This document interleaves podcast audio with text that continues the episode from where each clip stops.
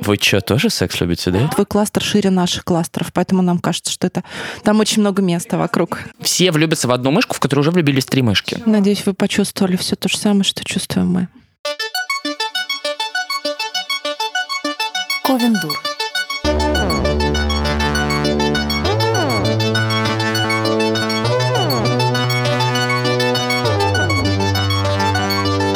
Всем привет, с вами Ковен Дур и наш предпоследний выпуск в этом сезоне. С вами Маринка Зинаки, Оля Птицева. Привет! И Саша Степанова. Привет! Ну вот это вот предпоследний выпуск э, во втором сезоне. Надо сказать, что что-то как-то подустали мы все потому что последние две недели были какие-то супер напряженно записи мероприятия, рыб, клип на рыбку презентовали, потом целый день сидели на литературно-блогерской конференции. Целый день, когда я говорю, это целый день. Мы приехали туда, не знаю, там в час, а началась она в 10, и уехали оттуда, дай бог, в 8. Ну, то есть не целый день. Нет, это целый день. Я это был целый день. В общем, к чему я?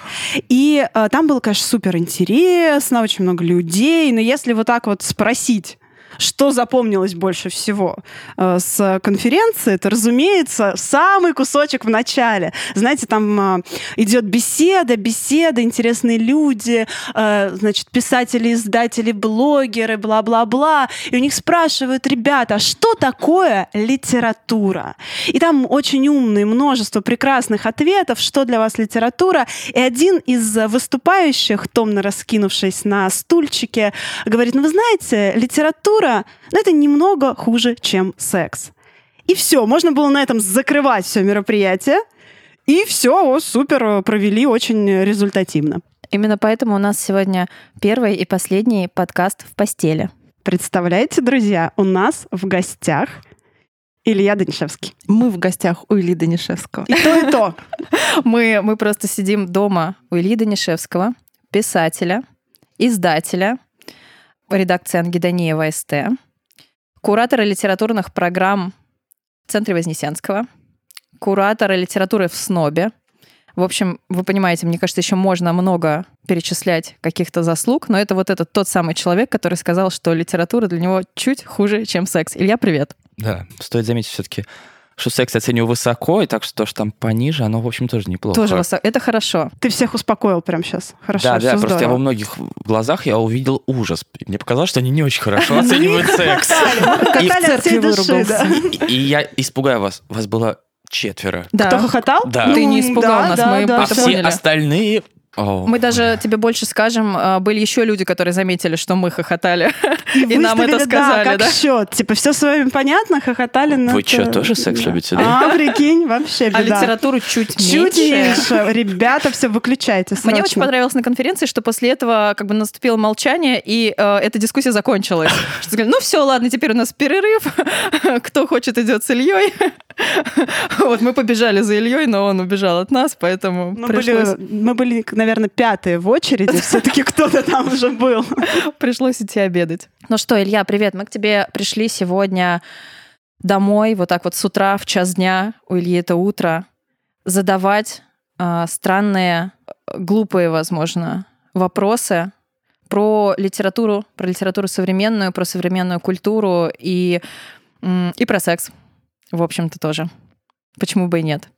На самом деле у нас не было еще ни одного подкаста, чтобы мы у гостя спрашивали про секс.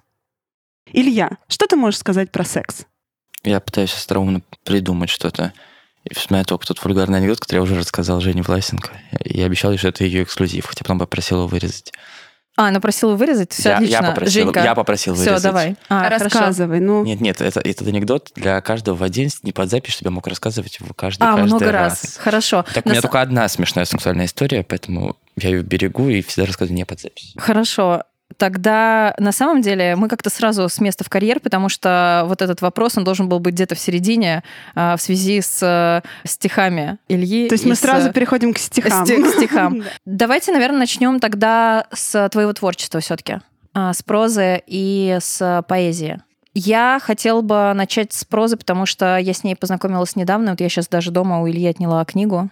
Сейчас сложно найти книги в, в бумаге. И помогите сформулировать вопрос, потому что у меня прям очень много эмоций и впечатлений. Да, у меня тоже очень много эмоций и впечатлений. Я хочу сказать, что я вчера ночью как раз начала читать этот текст, и первые мои реакции были слезы. А, я, да, я просто сидела плакала, потому что ты своим текстом меня погрузил а, в то время, когда я еще не начинала издаваться. И вот именно тогда, когда ты совершенно свободен, ты говоришь то, что хочешь, и так, как хочешь. И в связи с этим у меня вопрос к тебе возник. Вот когда ты пишешь вот таким подобным образом, совершенно каким-то внутренним, совершенно прекрасным, ты думаешь о том, кто тебя будет читать. У тебя есть вот в твоей системе читатель, который должен что-то понять, но, скорее всего, ничего не поймет. Во-первых, мне не кажется, что он не поймет. Нет, наверное, его нет. Но сейчас он вынужден из-за рабочей конъюнктуры и деформации. Он, наверное, я его весьма, четко себе представляю, а раньше нет. Но мне никогда не, не было ощущения, что кто-то может это не понять. Мне всегда казалось, что все это бесконечно прозрачно. И меня даже раздражало, когда стал с каким-то непониманием. Я, кстати, параллельно вспомнил эту про читателя и историю про секс. Ко мне подошла девушка в магазине говорит, а помните, у вас там есть глава, где мертвец кидает лисичку? Вы знаете, это про меня.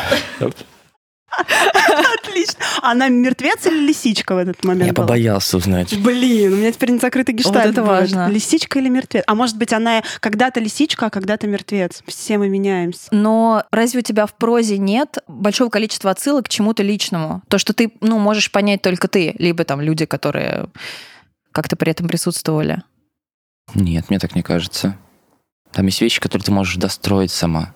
Которые ты можешь пропускать через себя и придумать сама. Ну, ты не можешь их, ты не можешь их расшифровать, как я их написал, но ты можешь их расшифровать для самой себя. Ой, мне вот это очень близко, потому что я когда читала, э, мы вчера вообще даже с, с какими-то цитатками твоими бросались, вообще просто цитаты великих э, Данишевских. Десять цитат на адми, знаешь? Да-да-да-да-да, прям хоть бери подборку делай.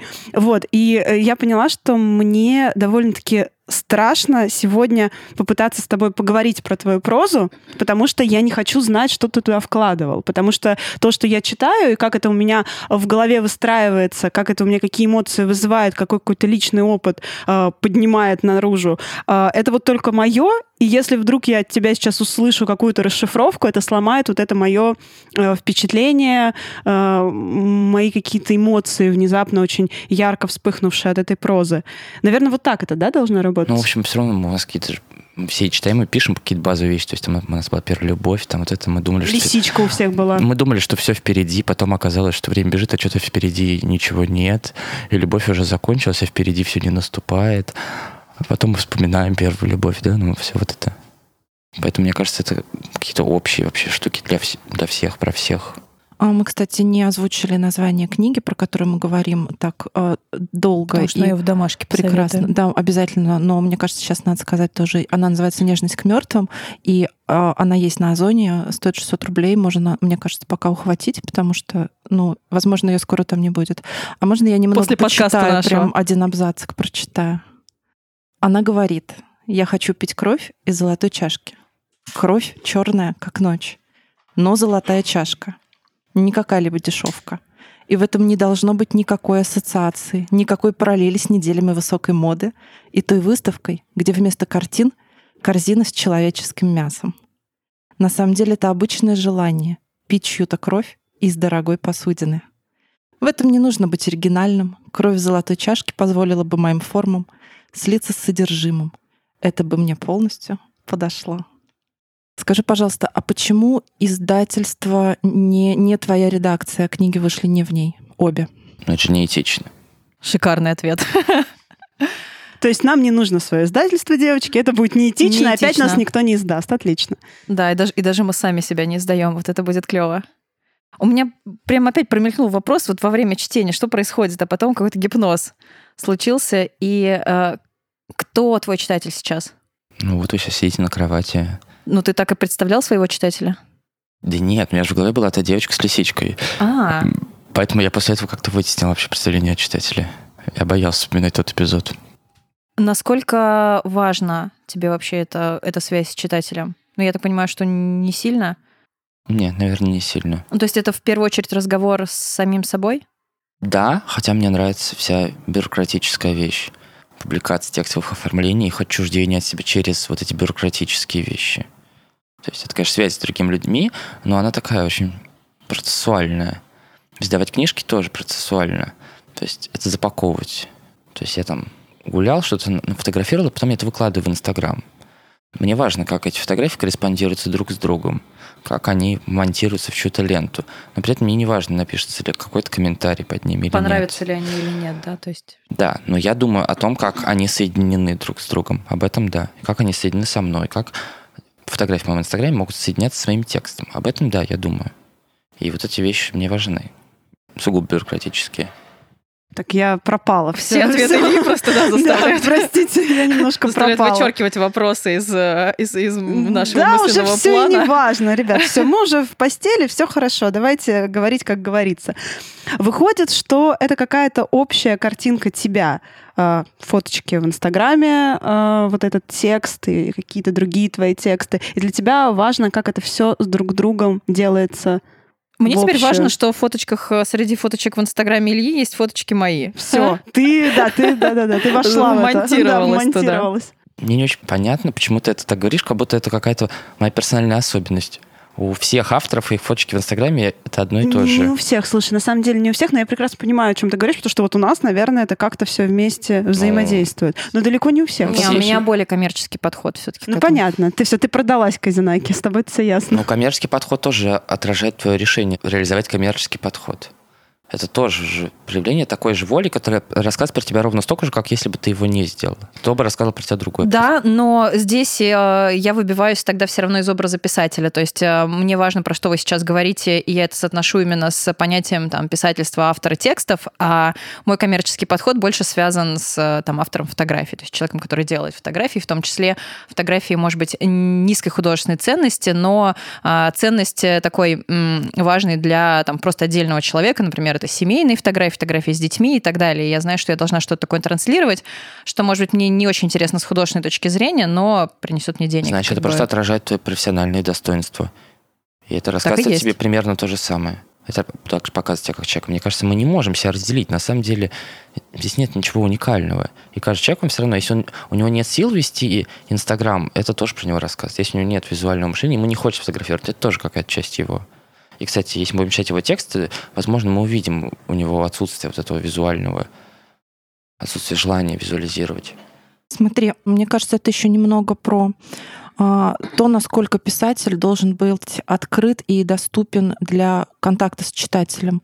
Ну, например, для нас как бы в силу этой открытости нормально, что нам читатели могут написать там в час ночи и попросить объяснить свои книги. И мы объясняем свои книги.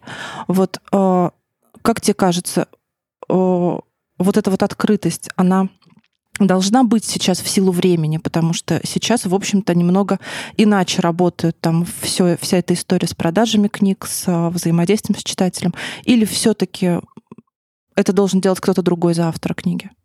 Ну, он будет вынужден открыть, потому что все живем в стеклянной коробке. Единственный выбор, который делаешь, ты отвечаешь на то, что они пишут, или не отвечаешь. Вот эту открытость ты выбираешь но, в общем-то, твоя правость изначально разрушена существованием соцсетей, и, в общем-то, и присутствуешь. А кто чем должен заниматься, это тоже, наверное, вопрос комфорта. Я думаю, большинство авторов бы хотелось ничем таким не заниматься. Но при этом, потому что им кажется, что есть какая-то американская модель, где есть агенты, и вот там они живут. Но мне кажется, как только бы им связали руки этим агентским соглашением и говорили, так, вот эту фоточку быстро выпили из Инстаграма, тут же бы всем, все бы сказали, ой, что-то нам как-то не очень. А так бы и было. То есть, если тебе надо продавать, давайте продавать не на 98%, а на 99%. То есть, вырежем вот это, вот это и вот это. И все бы сказали, ой, что-то нам не очень нравится. Пришлось писать больше бы постиков про твой писательский процесс и так далее. Возможно. Не, возможно, тебе бы даже наняли копирайтера, но между тем тебе пришлось бы мириться с тем, что оно выходило под твоим именем, а потом улыбаться на пресс-конференциях про эти тексты. В общем, в какой-то момент также бы ты могла 10, ощутить, что да. это, это не ты. 10 советов молодому автору, как написать бестселлер. Вот это вот все. Который ты не писал, соответственно, да? да, да, да? То есть у тебя просто копирайтер тебе, тебе да, это сделал? Или рассказ о какой-нибудь истории с детства, которой не было в моем детстве. Ой, Но она должна хорошо, быть в моем да. образе. Но это не самое, кстати, ужасное. Это можно Тогда я бы хотела, чтобы Алексей Сальников был моим копирайтером. Мне кажется, у меня классные были бы истории с детства. Ну да, про пакет на голове, который было прекрасно. А, ну кто не в курсе про пакет на голове, это вот было как раз в Вознесенском, в центре Вознесенского. Алексей Сальников рассказывал, что это первое впечатление его детства. Воспоминания, Воспоминания из детства. да. Что он э, надел на голову пакет и не мог его снять, и пошел к родителям, чтобы они сняли. Мне кажется, это характеризует вообще человека абсолютно. Шикарно. Сейчас у Ильи Да. спросим. Какое Воспоминания из детства. из детства? Ой, у меня очень много воспоминаний из детства. То есть это как раз тот материал, с которым я очень плотно работаю. С ним и информационной повесткой. Собственно, все тексты смонтированы во многом из моих воспоминаний и какой-то действующей информационной повестки. Нет, у меня прям очень много детских Вот первое, самое Давай, яркое. яркое. Такое же, да, по уровню трэша. Нет. Любое, настоящее. Давай сейчас прям честно. А, как во дворе я пытался... Меня раздражал какой-то мальчик. Я думал, что надо кинуть в него кирпич. И уронил ее на ногу и сломал ее. Быстрая карма. Марин, что у Быстрая тебя? карма. А у тебя? Мне кажется, то, что я уже рассказывала в нашем подкасте, это просто из-за того, что я уже где-то его рассказывала, оно мне, наверное, первым приходит в голову. У меня, как у Ильи, у меня очень много воспоминаний из детства. Это прям, я помню все очень хорошо. Да, и числа я помню с детства тоже. Наш Шутки маленький про аутист. числа, да, продолжаются. А, Как меня в там три года привели на елку новогоднюю в местный Химкинский ДК. И нужно, как оказалось, э, нужно было спеть какую-то песню или рассказать стихотворение, а моя мама со мной ничего не подготовила. Ко мне просто подошла Снегурочка и дала мне микрофон и сказала, теперь вот э, теперь девочка споет. И я спела песню группы Queen Мустафа Ибрагим. Мама просто взяла меня на руки, и мы ушли. Так что мы поставим здесь, э, попросим Сержика поставить нам здесь музыку, чтобы все понимали уровень трэша. Это как с пакетом почти. У меня тоже, на самом деле, очень тесно увязаны тексты и детские воспоминания. Вообще вот эта вся крепота, в которой я выросла. И только сейчас я понимаю уровень криповости всего, что там происходило. Но одно из самых ярких моих воспоминаний — это когда я сидела дома одна. Я очень часто сидела дома одна, потому что, естественно, родители работали. Мы жили в военном городке, в дореволюционном доме очень старом. И все дети гуляли, и они прибежали ко мне, стали звонить в дверь и кричать, Саша, Саша, выходи, иди там смотреть повешенного. И мы все собирались, бежали, подбегали к соседнему дому, вон он там, и там смотришь, в окне горит свет, а он там качается. Ну, то есть это была такая история нормальная. Или там, а там пьяный голову разбил, пойдем смотреть, Саша, Саша, скорее выходи. И Саша выходила, и там он, значит, лежит мозги там, да, все. Слушай, я Спасибо. думала, что самая трешовая моя, потому что, ну нет. А мне было года три, наверное, или четыре. Я тогда жила на Крайнем Севере. Вот. И я помню, что я стою э, на табуретке и смотрю в окно. А окна на севере такие очень узенькие, как бойницы, ну, чтобы не выбивались стекла э, южаками, сильными метелями этими всеми. Вот. И я, значит, стою, а там, ну, разумеется, зима, там всегда зима. Вот. И э, дворовые собаки дерут э, кота э, наших соседей. То есть четыре собаки держат его за конечности, и каждый на себя тянет. И я за- прекрасно помню тот момент, когда он таки лопнул. Вот. И я думаю, что это, наверное, все-таки несет за собой потом какие-то последствия. У меня бы уже не было после таких вот да, воспоминаний. это прямо, сам, наверное, одно из самых самое- ярких детских воспоминаний, да. У нас около школы жил такой кот, которому сняли скальп. Какая и он прелесть. ходил. Нет, ему было не Возможно, очень мне комфортно. нельзя, да, это было достаточно слушать. жутко. Но он долго там жил рядом с ней. Блин, а у нас была собака, который э, охотник сбил верхнюю часть э, морды. Э, то есть у него на какое-то время была на какой-то коже висела, а потом вообще. И я помню, что мы жутко хохотали, когда были маленькими, потому что он, когда ел, он э, часто давился, ну, потому что у него не было верхней части морды. И называли его безноска. Вот. Я не, давайте не будем Давайте это генерировать, да. друзья. Иначе я много что вспомню еще, и мне нужно Я просто слабонервная. У меня все, что касается животных, у меня прям совсем все плохо Мы нашли что-то еще, что лучше, чем литература. Нет. Я не могу после таких историй соображать. Ну хорошо. Подкаст закончен. Да, Нет, ну, всем спасибо. Э, У меня перед этим был вопрос, а, кто писатель сейчас? Он сейчас какую роль играет? В чем? А, в культурном, в культурных, наверное, каких-то процессах. Но вообще это а, вопрос, который мне было вчера, когда я была на паблик-токе, услышала его, который задавали авторам непосредственно. А, Хотелось бы услышать ответ тебя на него. Он когда-то писатель был пророком, да? Кто он сейчас? Ну, я вот никогда не чувствовал, что писатель пророк, но у, не- у некоторых такое получается, прорезается. Но мне кажется, ничего не поменялось.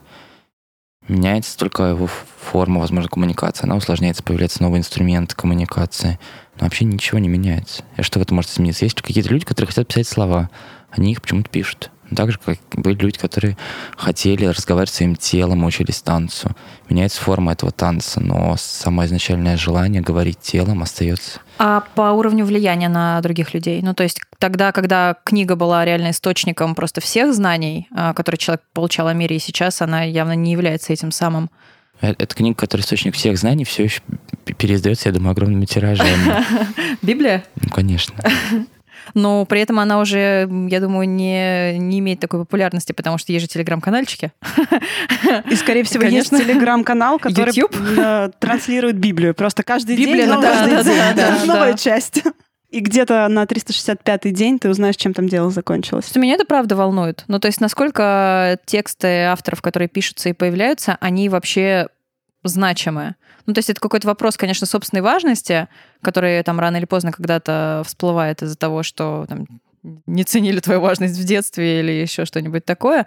Но я периодически к этому возвращаюсь. Мне интересно, что это. Мне кажется, что это все субъективно, потому что любая книга, если ее прочитает э, какой-то человек в нужный период своей жизни, какой-то особенный человек в нужный период его жизни, для него эта книга станет, не знаю, спасением, маяком, каким, каким-то поводом пережить что-то. Ну, то есть э, мы не знаем, как это сработает. Сработает ли это когда-нибудь с нашими книгами хоть с кем-то? Или уже сработало, или не сработает. То, что, не знаю, мне кажется, можно в какой-то период жизни прочитать «Незнайку Носова», и что-то там внезапно какой-то инсайт словить, это, блин, э, тебе ну, поможет. Я, наверное, согласен с этим, да, что и не факт, что нам нужно это знать, а зачем вообще это? Ты же пишешь для себя, дальше уже что-то начинает, какие-то цепочки событий начинают происходить. Иногда ты видишь их итоги, иногда не видишь. Ну смотри, тогда такой вопрос. Почему ты выступаешь достаточно как активный организатор каких-то культурных э, событий, мероприятий, которые откликаются на там политику или какие-то социальные происшествия. Ну, то есть, если это как это связано, как это работает? Я как раз делаю же не, кни... не выход книги с событием, а то, как эти люди откликаются на мир вокруг. Это немножко другой угол зрения. Расскажешь чуть про это? То есть я же не говорю, что выход конкретной книги является событием и предлагаю всем поверить мне. Я предлагаю поговорить с теми людьми, которые в своих текстах по каким-то причинам размышляли на мир вокруг, да, рефлексировали о том, что происходит. И я предлагаю поговорить с этими людьми, что вот они потратили уже много времени и что-то подумали об этом. То есть мне интересна фигура писателя в преломлении с реальностью, а не просто сама его книжка. Почему мы практически не делаем презентации, как презентации книг. Типа вышел, вышел просто новый роман. То есть это э, важна персоналия в мире, в котором оно, она вписалась своим текстом. Я прям даже могу уточнить. Я по большей части имела в виду даже не мероприятия, которые происходят, происходят например, у нас в Вознесенском, а Например, э, поэтические чтения в поддержку сестер Хачатурян, которые, которые ты организовывал, которые это были же, очень масштабные. Но это тоже же, в общем, это конкретное политическое действие. Там не говорится, что все прочитанные стихи бесконечно значимы. Там говорится, что это точка сборки и точка солидарности людей, которые хотят угу. прочитать свои стихи. Там нет никакого вердикта тех текстах, которые там читались. Угу. Да, там даже несколько раз это повторялось, да, что тут мы не про качество, важность и ценность слова, а про то, что... Там не было никаких судей. Да, что это слово может сделать, если произнести его вот таким количеством народа. Это было прям что очень оно может мощно. сделать? Количество может да. сделать. Ну и вообще гласность может что-то делать, угу. да? Есть люди, которые умеют только писать слова, и это был такой способ канализировать и их силы в этом вопросе. То есть они не могут стоять в пикетах по каким-то причинам, может быть, психическим собственным причинам, но они могут писать слова. И здесь они могли пригодиться. Здесь они могли высказаться именно в своей форме по этому вопросу. А есть ощущение, что сейчас культура как-то достаточно, достаточно мало откликается на социальные такие происшествия? И что нужно, чтобы, это, чтобы этого было больше? Мне, мне не кажется, что она сейчас мало откликается. Мне кажется, как-то все сдвинулось с мертвой точки. Как сейчас как раз она стала очень активно откликаться. В том числе благодаря тебе. Может быть. Кстати, черный демон центра Вознесенского. Я забыла его еще ну, мы же, мы же сейчас говорим про не про массовую культуру, ну, в смысле то, что там огромными тиражами, если говорить про литературу, там огромные тиражи и прочее, прочее, прочее. Мне кажется, вот такая не очень откликается. Она еще продолжает Сталина рефлексировать, это в лучшем случае, либо вообще ничего не Ничего рефлексировать. не рефлексирует, да. Ну, тоже, мне кажется, с какими-то опциями. Кто-то да, кто-то нет. Тут нужно какие-то поименно тогда уже говорить. То есть Людмила Улицкая с огромными тиражами весьма Ну, включена да, в это. ну, понятно. Ну, мы имеем в виду литературу а, уровня Полярного и его мятной сказки. Я не знаю, что это. Какой ты счастливый надо. человек, да. Если уж, да, мы, мы в очередной раз припомнили. А, Я вчера а, была на прекрасной лекции по о, модернизму конца 19-го, начала 20 века. Вот, мы там пять часов рассуждали, слушали про все эти течения и всю эту прекрасность абсолютнейшую. И как-то речь зашла про массовость того, что было тогда и какая массовость есть сейчас. И я нашему прекрасному лектору просто рассказала там про трехтысячный, трехсоттысячный тираж и прочее. И это была такая да ладно, да ладно, что ты рассказываешь, да быть такого не может. Может, может.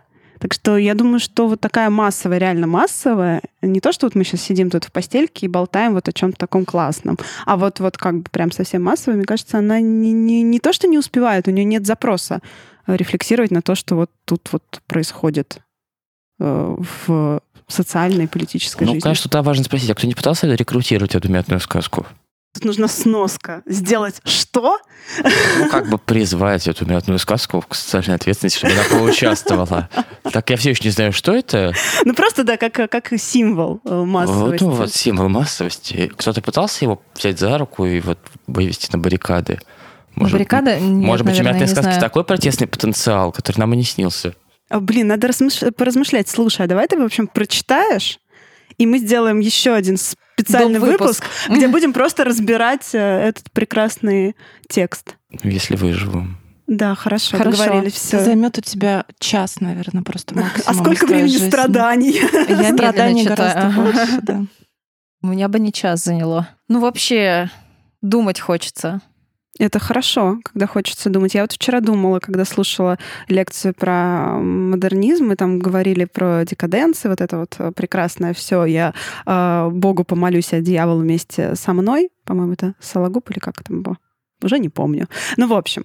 И э, потом, э, значит, я вышла спустя пять часов э, на, на- на воздух, включила э, телефончик, смотрю в сторис у Саши цитата Ильи, вот, и она там пишет, вот он, современный декаденс. Декаданс, декаденс. Дэнс — это что с танцами связано. Вот. И э, я подумала, что, блин, а ведь правда, есть что-то. Ну, то есть, когда нам рассказывают про э, красоту во имя красоты, э, смысл во, во имя изящества этого смысла, как ты вообще к этому? К декаденсу? Переходим к стилю, к твоему стилю. Ну, мне кажется, сейчас это не очень уместно, декаденция, это же какая-то сумма авторов. Поэтому мне не очень понятно. Ну, можем ли, как можем говорить сейчас, Да, ну... сравнить ди- себя с модернизмом. Дьявол молится вместе? Не, ну дьявол-то молится. Но сейчас только он из модернизма перекочевал в какие-то базовые знания. То есть э, для меня этот проект модерна как раз состоялся в том, что эта модернизация произошла. Но сейчас-то мы не находимся в культуре модерна, чтобы продолжать его напрямую. Но оно же все вторится так как-то. Изменяясь, конечно, но все равно же как-то все. Нет, ну да, конечно. Но все эти традиции продолжаются. То есть мы как бы их не вычеркнем. Ну нет, я никогда не задумывался об этом А таким к чему углом. ты себя можешь? Или ну, не было такого желания сказать, а вот вообще, что я пишу, кто я, кто я, к кому я отношусь, к себе или, или еще к кому-то? Не, не было. Нет, я же пишу даже стихи и прозу одинаково. Для меня абсолютно не существует различия метода. Круто. Я, мне, у меня сложность э, с твоими стихами, потому что я, у меня вообще сложность э, со стихами. Я их э, э, сначала пытаюсь всегда понять. Но это не очень правильное, вообще не очень правильный подход, потому что в любом случае там проза художественная и поэзия — это в первую очередь то, что позволяет им переживать эмоции. А, прикольно, что я вчера упорно их читала. А, я читала «Монолик в цепях», где много, соответственно, поэтических вставок. И у меня такой вопрос.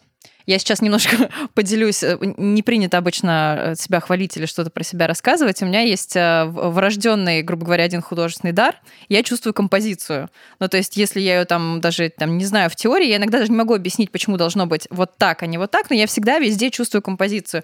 А в рисунке, фотографии, в костюме в чем-то, там, я не знаю, в интерьере и так далее. Ну, то есть, просто у меня случается нервяк, если с композицией что-то не то. Вот, и э, я мне показалось, что въехала в композицию текста. Ну, то есть как будто бы стихи, которые мне сложно понять, потому что я не понимаю, о чем там. Ну, то есть я что-то чувствую, но явно что-то свое, и, возможно, тебя это устраивает, и это окей.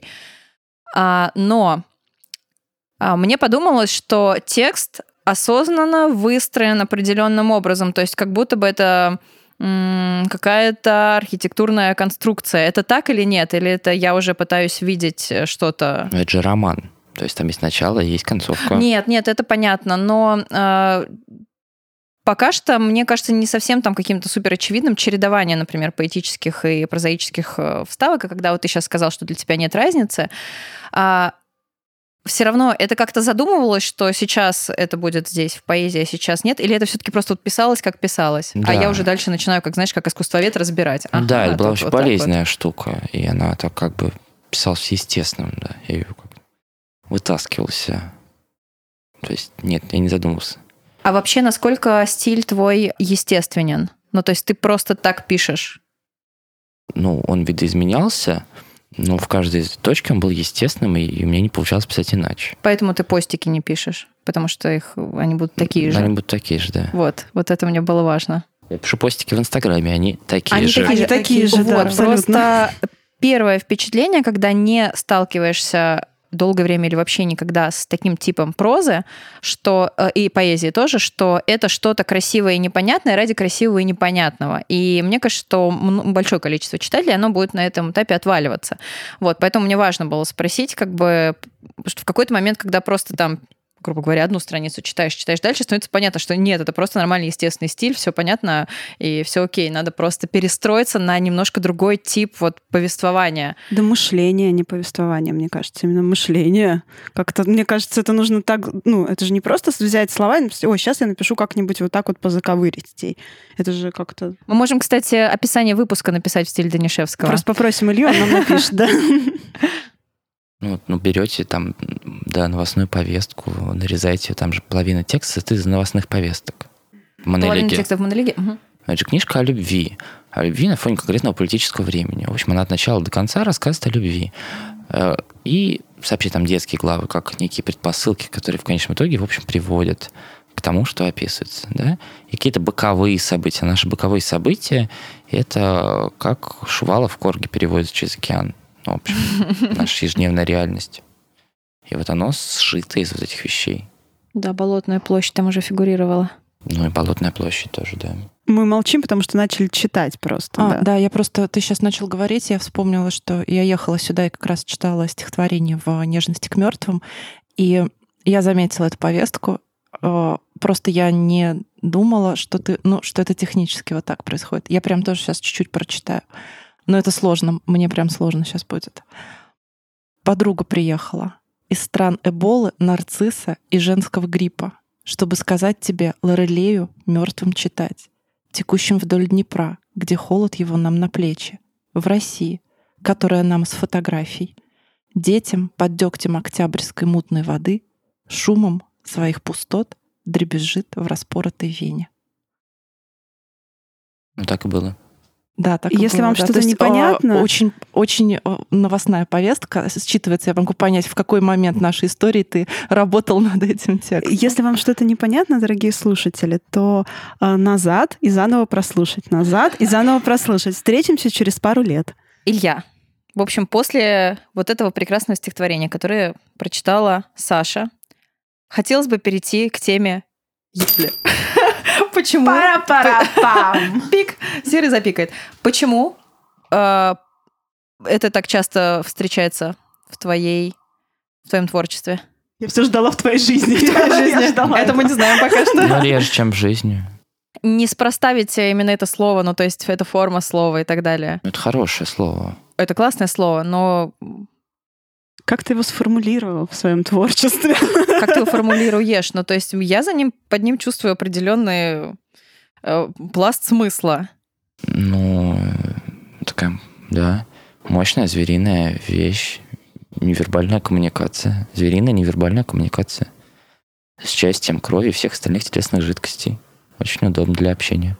Почему это важно? Я, у меня до сложности с формулировкой вопроса, чтобы его сформулировать так, чтобы Илья на него ответил развернуто. Потому что если спросить, это важно, Илья скажет «да». Да. Почему это важно? Ну, мне очень это импонирует. И ну, мне хочется как-то так э, тебя об этом спросить, чтобы ты побольше про это мне рассказал. Это, мне кажется, просто... Это что-то не...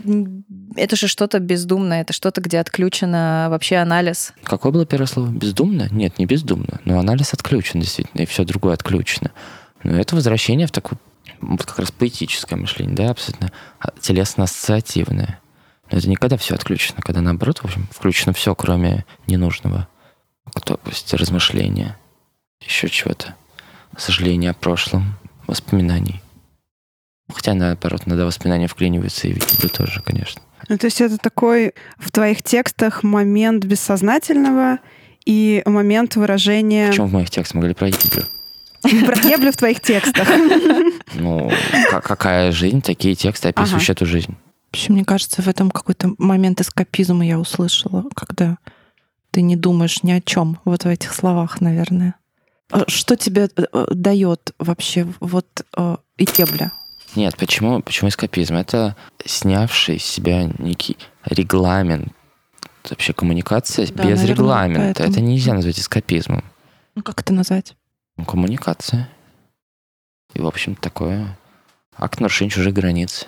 Акт нарушения mm-hmm. чужих границ. Клево. Нам нравится вообще нарушать чужие границы. Особенно вот вам вы книжки пишете, вы хотите нарушить границы своего читателя своими мыслями. Вот это что-то такое же. Только не так долго сформулировано на мышечном усилии. Твоя проза может быть популярной? Ну, не знаю. Ну, сейчас Путин умрет, мало ли, может быть. Мир изменится, мы же не знаем, я не знаю. А тебе хотелось бы, чтобы она стала популярной? Чтобы он приносил мне деньги, или она стала популярной? и то, и другое. Давай, сначала, такое... давай сначала стала популярной. Что такое чтобы ее много читали, чтобы а, это было что-то узнаваемое. Мне кажется, это как-то вообще не так работает. Мне кажется, мы это не контролируем. Ну, тебе бы э, это да, хотелось? Да, мы это не контролируем. Просто мне кажется, когда-то мне этого хотелось. Потом в моей жизни случились какие-то вещи, которые объяснили мне, что все это абсолютно вторично. И сейчас, мне кажется, мне этого мне не, задум... мне не приходится об этом задуматься. Ну, а, как... а денег? Ну, было прикольно ну, не то, чтобы мне этого хотелось, но почему бы, в общем-то, собственно, нет. Мне кажется, это приятно, когда да, творчество, да, да, да. приносит денег. Но а совершенно опционально. Вся моя жизнь выстроена без учета этого. Это не то, что делать ставка, да, не там, где я планирую, что это однажды случится. Но если бы это случилось, это было бы, наверное, приятно. А про популярность, я не знаю, я правда, я как-то лет в 16, мне кажется... Нет, у меня вспыхивали эти вещи. Вспыхивали. А когда мне казалось, что стань я чем-то другим, моя жизнь может стать чем-то другим. И вот если бы я сейчас написал мятную сказку, то бы да зажили. Был бы Не стал... сидели бы мы сейчас тогда тут, я думаю. Ну, мало ли где бы мы сидели. Ну, да. Вообще-то в бассейне, возможно. Да, ну вот я говорю, здесь бы, наверное, нет. Вот именно. Ну, то есть, мне, вот у меня бывали, бывали эти такие вспышки. Это связано я прочитал один эксперимент про то, как мышки в большом вольере а, выбирают себе сексуального партнера, любовного партнера в рамках одного вольера. Они влюбляются в мышку, у которой самый большой социальный капитал. То есть, если на одну мышку обратил внимание три других мышки, на самом деле все остальные мышки обратят внимание только на эту. Все остальные мышки останутся ни, ни, никому не нужные. Вот все влюбятся вот. в одну мышку, в которую уже влюбились три мышки. Черт. И вот исходя из этого эксперимента, как бы мне всегда хотелось себя что-то собрать. Вот этой быть мышкой, в которую все ну, влюбились остальные. А, и не для того, чтобы меня все влюбились, а чтобы не остаться той мышкой, которая в углу. Ага. Это разные мотивации. Разные, да. Теперь буду думать про эту мышку, которая в углу. Я очень вольно пересказал этот эксперимент, его можно погуглить. Это Но просто... мне нравится такая интерпретация, я буду думать да, про может эту быть, я ее доб- добрал. Его. Мне кажется, в этом мотивация вообще очень многих людей, которые стремятся получить популярность. Быть тем, за кем идут, а не тем, кто идет за кем-то. Нет, ну ты все равно идешь за кем-то. Кстати, когда ты популярен, мне кажется, ты как раз идешь гораздо больше за кем-то. Да, это правда. Потому что ты уже Но это уже такая обратная сторона. ты контролируешь свою голосовую связку, чтобы не сказать лишних слов, как минимум. Все равно ты как раз идешь за кем-то. И как раз в момент своей популярности ты сливаешься, ты становишься точно таким же, а, как другие популярные люди. Мне кажется, у, в общем-то, есть какой-нибудь язык селебрити, в общем, у всех, у них абсолютно общий язык на всех. Можно перетасовать их посты, ничего особо не А поменяется. за них пишут, потому что, наверное, один и тот же человек. Нет, давай даже представим, что они не пишут это сами. Мне кажется, просто происходит некая унификация. Но опять же, чтобы среди вот этой компании популярных мышек не стать той, которая среди популярных сидит в популярном на углу. Ну, конечно. Видимо, это как-то конечно, так. да. Изначально ты издатель или писатель для себя? Изначально я писатель, потому что это началось раньше. Мгм. А почему издание вообще случилось? Что меня позвали на Издательство. работу. А, позвали на работу. Проект «Ангидония» занимается исследованием проблем современной России, Не только, сопротивления. ну, не только современный, вообще э, травматичного прошлого, который на нас Мгм. сказывается сейчас. Ну, да. А, можешь чуть-чуть коротко про него рассказать? А, что это за книги, для кого они и почему их нужно прочитать? Кому их нужно прочитать вот так? Не, ну, прочитать их как раз нужно тем, кто ничего не знает о людоедском прошлом и не знает, почему сейчас все так плохо. Мгм. Но эти люди как раз не прочитают. И, и в этом большая проблема, что О, это интересно. оно как бы обрабатывает кластер люд- тех людей, которые и так все это знают, к сожалению. Ну, вообще, так сейчас работает мир. Хотелось бы, чтобы прочитали те, кто, конечно, просто ничего не знал. А как это сделать? Что бы могло помочь? Я не знаю. Я думаю, да бы мы прожили в другой стране, если бы это кто-то мог Мгм. уже реализовать, да? У нас происходят бесконечные битвы исторической памяти. Ну, то есть, ну, что происходит там вокруг мемориала. То есть, если был какой-то легкий способ донести эти- эту информацию, уже бы что-то случилось. Но это, видимо, не так просто. Какая-то внутренняя потребность у людей сам- самих должна возникнуть по какой-то причине. Как? Ну, мы- ты сейчас говоришь, что у них должна возникнуть, потому что у них и так плохая работа, им нечего есть, у них болят зубы. Им Надо ставить новые этого. коронки, это 150% их зарплаты. И ты предлагаешь, а давайте они еще до кучи к этому разломают свою картину мира, переживут некий стресс. и- ну, то есть, Не, не варик вообще. ну, это очень сложная такая штука. Для чего тогда вообще такие проекты существуют? Ну, мы разговариваем друг с другом. То есть это для такого закрытого, Ну, в что- общем-то, ну, ну, ну, в которого нет э, большой очереди на вступление. Ну, а Ко- мо- может быть и есть, есть Кооператив думающих называется. Я не думаю, что такая уж маленькая часть общества. Ну, если сравнить это вообще со всем, допустим, населением нашей Ну, да. необъятной, получится маленькая. Я об этом часто со своим отчимом разговариваю, он у меня такой ну, интересный человек, потому что он, с одной стороны, он чиновник и человек системы, и очень консервативный, а с другой стороны, он э, способен на размышление, рассуждение и на принятие э, чужого мнения и чужих взглядов. Поэтому мне всегда очень интересно с ним разговаривать, какой бы месседж я ему там ни несла. Вот. И он всегда подчеркивает, что, ребятушки, то, что вот вы э, между собой дум- ну, как бы вот обсуждаете то, что вас болит, то, что является э, смыслом какого-то движения к чему-то, оно, к сожалению, у совсем маленькой прослоечки. А вся остальная, как ты правильно говоришь, у них коронки и зубы болят. И, к сожалению, это данность. Ну да. Что вообще происходит в современной литературе сейчас в России? Переходим к плохой и хорошей литературе. Да. Она пишется, выпускается, читается. Ну, нет, мне хотелось какого-то твоего мнения о, наверное, состоянии этого всего. Тоже, не знаю. Я же не врач, который диагностирует ежедневно. Что-то сегодня она похолоднее, чем вчера. Все равно же есть впечатление. Понятно, что оно не будет э, равняться тому, что, не знаю, что все примут это за данность и реально Ну, я решат, что чувствую, Данишевский сейчас сказал. происходят какие-то, в общем-то, изменения, да, то есть этические изменения, да, и Мгм. эти новые этические правила сейчас начинают включаться в Мгм. новые тексты размышления об этих новых этических правилах. Ну, то есть, мне кажется, еще лет пять, мы посмотрим на какую-то совершенно другую вообще русскую литературу, которая, наверное, будет станет ближе к европейской, на мой взгляд. Ну, опять какой-то у этой же прослойки. Ну, просто когда абсорбируют вот эти все новые правила. Тогда вопрос такой, знаешь, как к издателю скорее. Какие-то есть прям что-то такое, что можно назвать явной проблемой вот э, книжного рынка сейчас русского какой-то литературы, что, что мешает в этом развитии и так далее, потому что, ну, нет же все-таки как таковой, например, там адской цензуры? Ну нет же ее в Нет. литературе. Нет. Адской нет. Что мешает появлению каких-то новых текстов, не знаю, н- какому-то прорыву в Видимо, их количестве, не в пишут. качестве? Ну, видимо, их не пишут. Ну, Это- прав- правда ли? Каких текстов? Дай конкретней. Ну, которые э, рефлексируют сегодня. Ну, вот вчера было мероприятие, где были тексты, которые рефлексировали сегодня. Но они не становятся, понятное дело, массовыми, да? Или подожди, какое мероприятие? Сейчас про кого-нибудь ляпну, Ну, там мы говорим Улицкая. про Анну Немзер, Ага, да, и понятно. Дмитрия Захарова. Ну вот если говорить про нашу прослойку, то, конечно, Немзер и Захарова, да, да, это как бы э, люди и книги, которые читаются, обсуждаются. Но опять же, это да, про нашу прослойку. Мы к ней возвращаемся. Ну, Мне кажется, все кластеризовано, это тоже нормально. Ну, как бы не- нет никаких массовых книг. Больше не будет поколения, которое перемигивается и цитирует какую-то одну книжку на всех. То есть сейчас дальше, чем дальше, это будет Еще, все больше и еще больше расщепляться. на группке, да, какие-то... Ну да, Ну, то есть то, что сейчас явно происходит, и... ну да. Ой, интересно, почему-то меня это волнует. Мне, мне пока это не кажется каким-то позитивным явлением. Оно меня как-то пугает немного.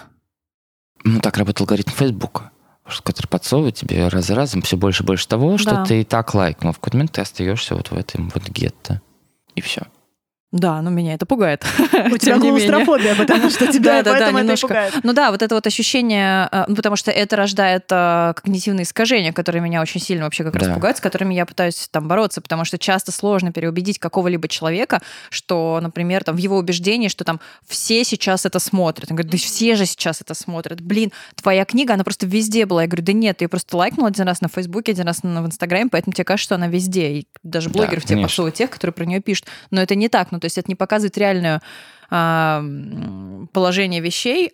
А, Понятно, что что такое реальное положение вещей, это тоже Очень вопрос. субъективно, Ну да, конечно. но у меня есть туда стремление. Меня пугает вот эта кластеризация как раз. И мне просто интересно, а, именно хочется там, знаешь, может быть, я тебе задаю такие вопросы, потому что мне хочется что-то успокоительное от тебя как от издателя услышать. Ну но да, ты ты мне этого не утонешь как? Ну, ну вот тебе-то оно тысяча книжек. Мгм. Ты сможешь открывать издательство и смотреть весь их прайс. Как, как ты Мгм. можешь это все, все прочитать?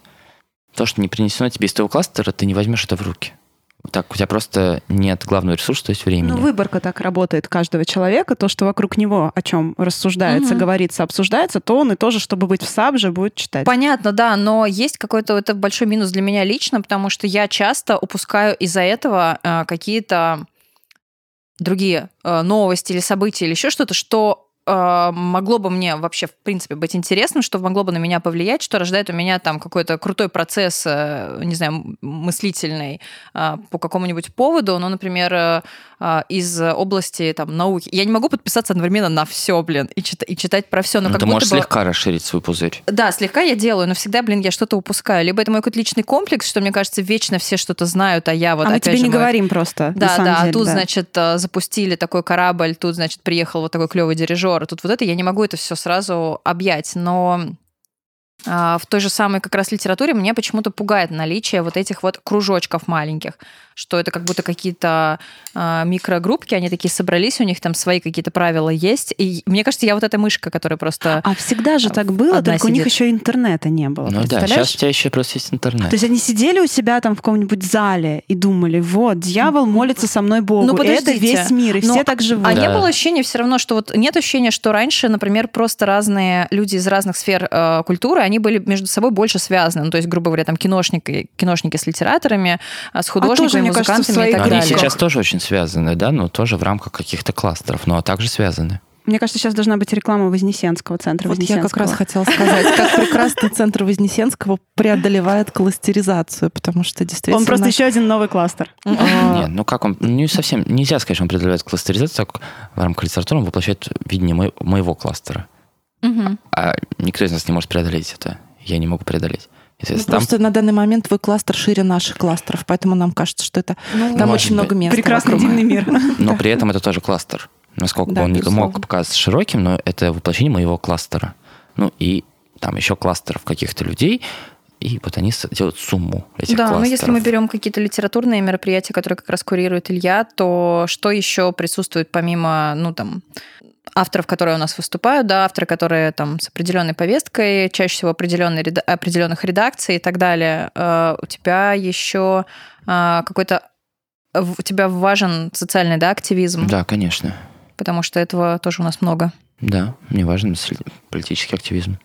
Мне до сих пор даже ваш Петр Павленский. Я вас сейчас даже, наверное, немножко расстрою, хотя скажу абсолютно э, логичную штуку. Самый большой кластер у нас — это люди, которые смотрят федеральные телеканалы и живут э, согласно повестке, которая там транслируется. Это огромный кластер, и это совершенно свой мир, в гетто которого мы сидим в углу, как та мышка.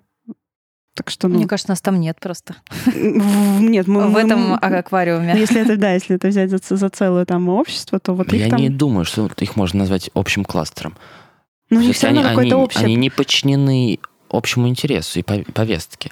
выжить, как-то там... Выжить это наша общая пи- повестка да, всех. пенсию, до пенсии как-то докон- Не, ну, то есть доковылять. ты сейчас пытаешься сказать, что вот есть высокодуховные люди, у которых книжки, а это Нет. какой-то Я, сброд, допустим, который до не- пенсии хочет дожить. Это общая наша Нет, проблема. Ну что ты? Ну просто я, допустим, на пенсию вообще не... не, не, не я, сегодня мы с Мариной силу разговаривали. Да, да, просто да. пока что. Да, я к тому, что вот э, возвращаясь же к этой мысли, что... Но проблема пенсии это и твоя проблема. э, да, но просто есть э, мысль, что... м-м. Илья намекает просто, насколько тебе, сколько тебе лет на самом деле. Не забывай. Чуть больше, Да у нее трудовая книжка дома лежит. Да, а сколько лет, сколько лет, да. Нет, то есть мне лет? не кажется, что это кластер.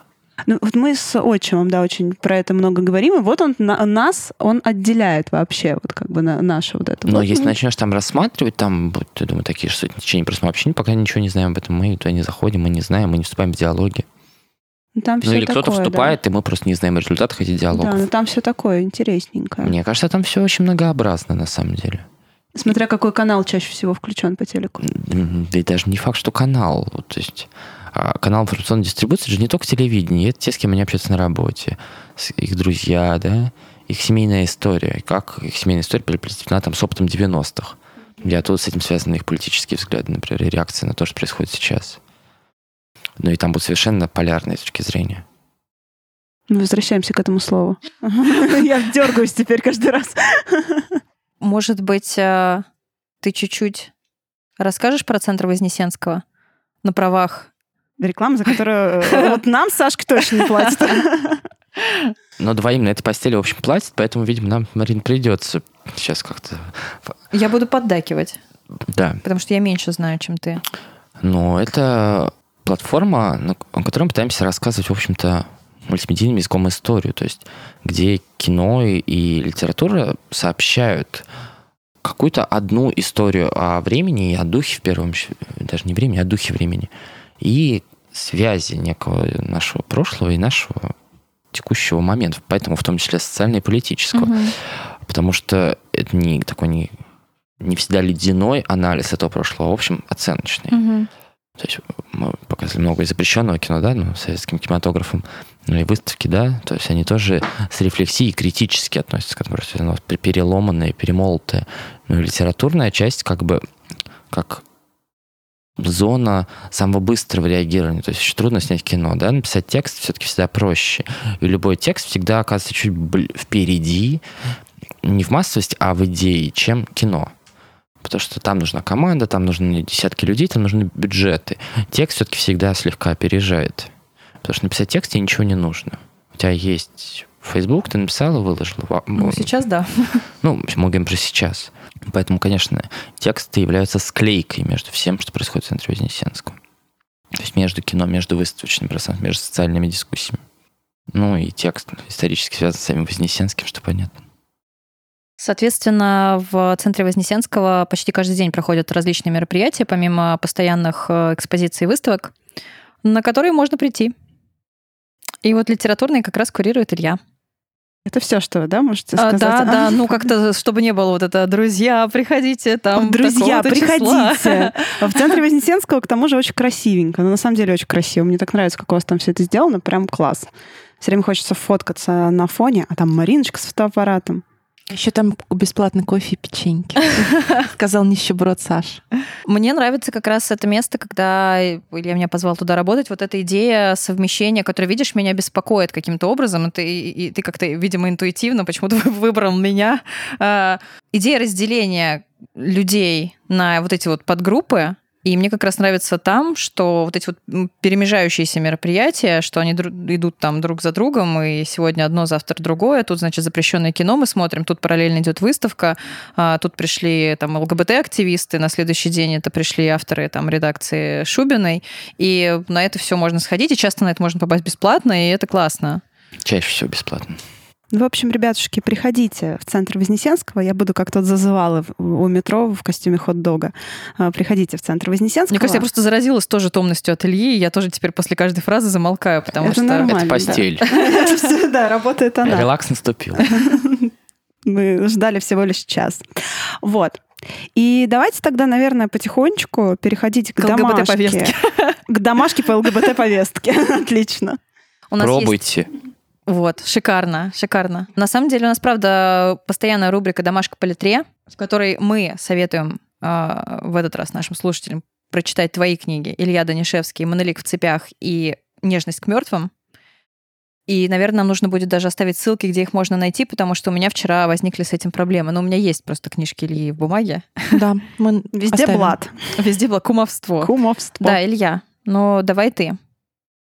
Это может быть книга, смотри, которая тебе а, очень понравилась, очень не понравилась. Книга, которую ты последнюю прочитал, или она в детстве на тебя очень сильно повлияла. Кстати говоря, про книги. Вот мы перешли, а я хотела прикол рассказать про Илью. А, Я с Ильей э, пару раз разговаривала про литературу, и, в общем-то, первый раз, когда я с ним познакомилась э, на э, дивном э, домашнем литературном вечере, а, Илья мне сразу сказал, что он читал «По ту сторону реки». Это было очень забавно, потому что он мне сказал, что это нужно все сократить в два раза, а потом я это слышала про другие книги.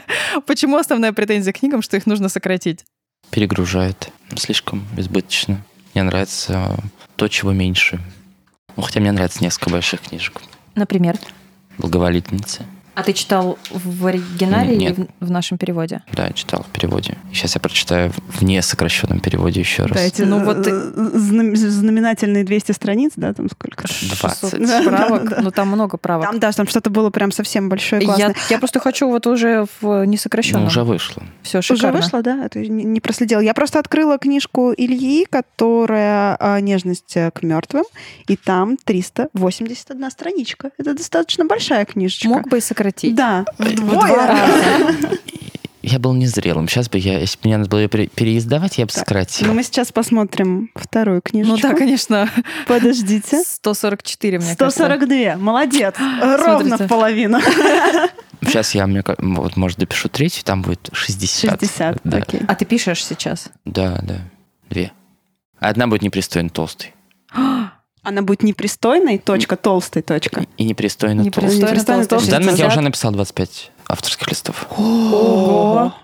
Ничего себе. Это правда, Это это, правда непристойно непристойно много, да. А можно что-то спрашивать тебя про то, над чем ты работаешь, или ты так не афишируешь? А долго ты пишешь? Ну, ту книжку 6 лет. 6 лет. О, все как я люблю прям. Ну и параллельно я пишу сейчас другую, которую я планирую закончить достаточно быстро. И она будет тонкая. Поэзия. Ну... Или опять вот... э, Ну, опять смесь? вот это вот. Вот это вот поэтическая проза, про- прозаическая поэзия. Да. Ну, там будет четкая прозаическая завязка и развязка. Все, ты в конце поймешь, что же там все-таки... И вначале ты даже поймешь, что, в чем же сюжет. Ой, ну, ну, ну ладно, я на самом деле понимаю. Там прям будет примитивно. Я просто поняла, что я твои стихи, знаешь, я не понимаю выдернутыми из контекста, видимо. Ну, то есть э, то, что мне до этого попадалось где-то по отдельности, я не могу въехать о чем это. Потому что я не могу сказать, что они мне, мне нравятся. Меня вообще я не очень люблю штуки, которые я не понимаю. Меня как бы начинает бесить, естественно, э, человек, который меня заставил это ощущать. Я думаю, да, конечно, просто что-то написал какую-то фигню, как бы и непонятно никому. Нет, я не могу так сказать. Вот они меня привлекают, мне интересно, то есть в них читываться. И как раз монолик в цепях э, мне дается из-за этого легче, потому что это все в контекст встроено, и я как бы понимаю этот переход. Мгм. Вот, хотя если мне просто спросить, э, в общем-то, что в этом стихотворении, я пока не могу сказать. Вот, ну, Но ты поэтому- обучишься. Ну вот, видишь, развитие, это в всегда этой э, хорошо. маленькой тоненькой книжечке будет сносочка специально для Марины, специально для Ковина Дура. Это книга про... Нет, нет, просто она уже к этому моменту освоит этот скилл, и А, будет, очень интуитивно. Хорошо, да. Шикарно. Здорово.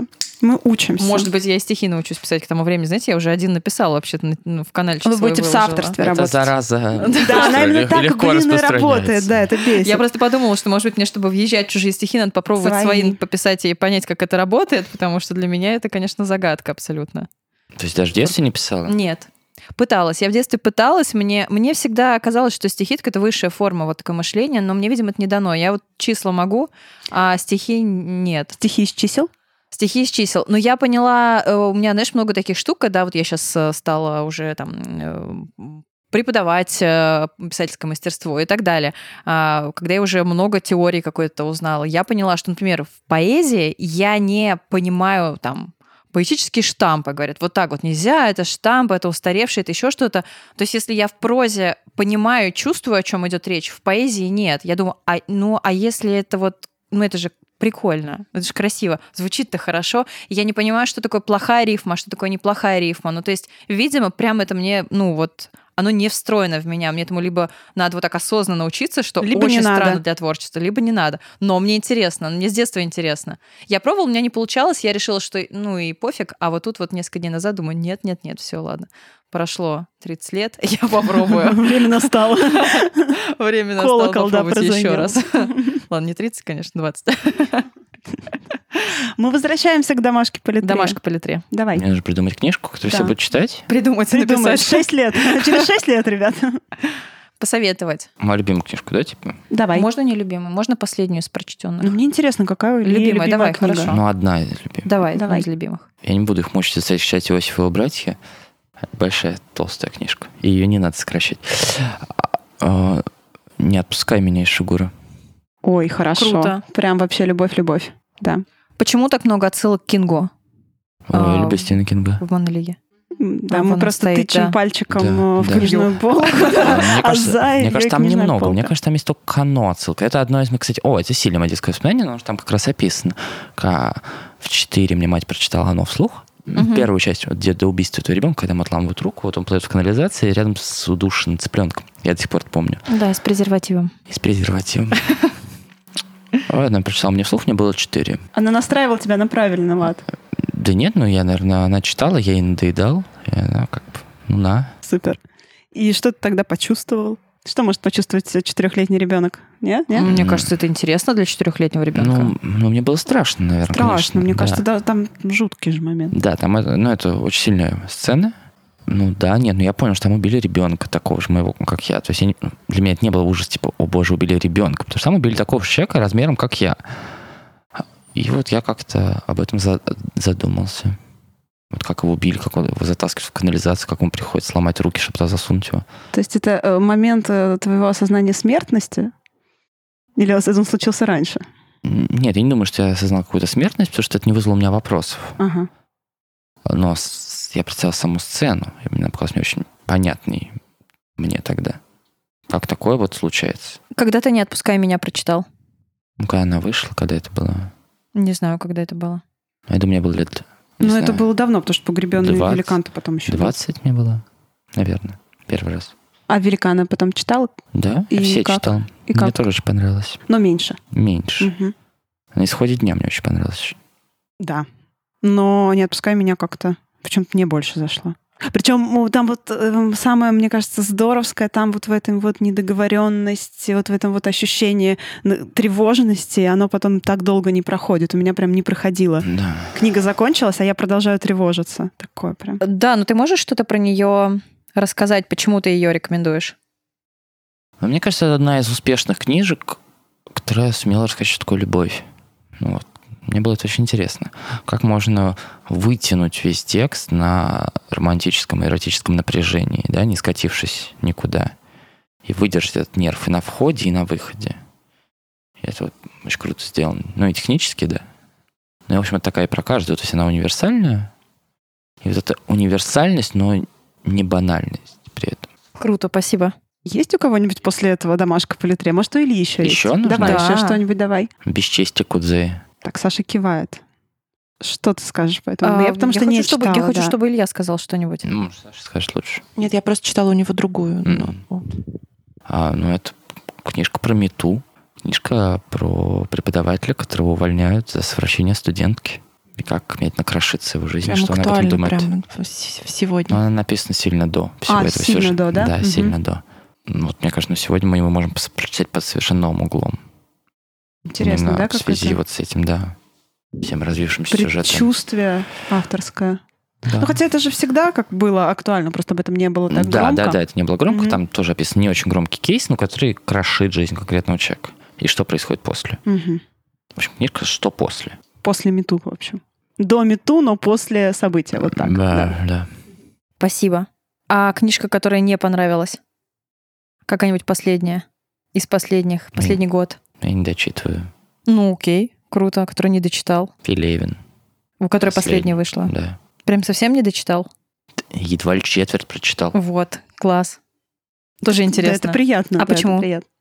Ну, Я все это уже видел, слышал, знаю. Мне неинтересно в это входить. Так, Да, Меня если просто меня слушает- гипнотизирует, я не Если могу. нас слушает Пелевин, знай. Это было вторично. Пелевин знает, ты, ты следующий на нашем подкасте. Да, Мы найдем тебя. У тебя есть выход на Пелевина? нет. То есть он не сидит в твоем шкафу. Подожди, мы сейчас после подкаста еще спросим, после записи. Я думаю, что он сидит в шкафу Ильи.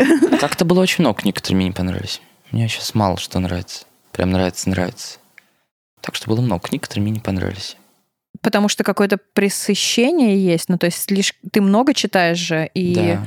Последний Стивен Кинг лучше, чем последний Пелевин. окей. У вас есть такое, чем больше читаешь, тем меньше нравится или нет? Я знаю, что вот там Пряша, например, тоже читает очень много. У меня, наверное, последнее время проблема в том, что я начинаю что-то читать, и, в принципе, по первым каким-то страничкам, там, по первой главе мне нравится, а потом я откладываю, и, ну, там, по каким-то своим делам возвращаюсь на следующий день, и мне нужно время вообще вспомнить, что я там читала, что там происходило. Это там происходило или в другой книжке происходило? И, видимо, у меня какой-то на момент пересыщения вообще информация сейчас происходит. Да, мне кажется, это не с книгами Да, связано и поэтому я вообще не могу сказать, что мне там что-то понравилось или не понравилось, а проблема, наверное, сейчас пока во мне, поэтому я так несколько дистанцировалась. Вот. Но твои цитатки мы кидали друг другу, значит, они работают. Да, это на самом деле одна из книг, первая, наверное. То есть я вообще не читала книг последние полгода. И вот открыл твою, и не читай мой сняло. По крайней мере, на какое-то время. Спасибо вам, томные ребята. Вы меня просто гипнотизируете. Я, я начинаю очень медленно мыслить, мне это сложно. Но мой психотерапевт порадовался, кстати говоря, потому что он мне говорит, что я слишком быстрая. Илья, спасибо. Спасибо. Спасибо, за разговор. Э, Ты, значит, должен прочитать «Мятную сказку». У нас будет небольшое продолжение подкаста. Специальный выпуск, спешл, да. Мы обсудим. А, Ребятушки, спасибо большое, что послушали. Нас можно слушать на всех подкаст-площадках э, этой вселенной. Мы их не будем перечислять, так как вы их и так уже знаете. А еще вы можете стать нашим патроном. У нас есть секретный чатик и секретные выпуски подкастов для патронов. Пока-пока, девочки, что-нибудь скажете? Спасибо, что послушали нас. Я думаю, что это было так медитативно, и хочется теперь э, задумчиво покурить, смотря куда-то в горизонт. Надеюсь, вы почувствовали все то же самое, что чувствуем мы. И у нас остался последний выпуск в режиме live. И второй сезон Ковена Дур будет закончен. Ура! Ура! Всем пока-пока! Пока, ребята, пока.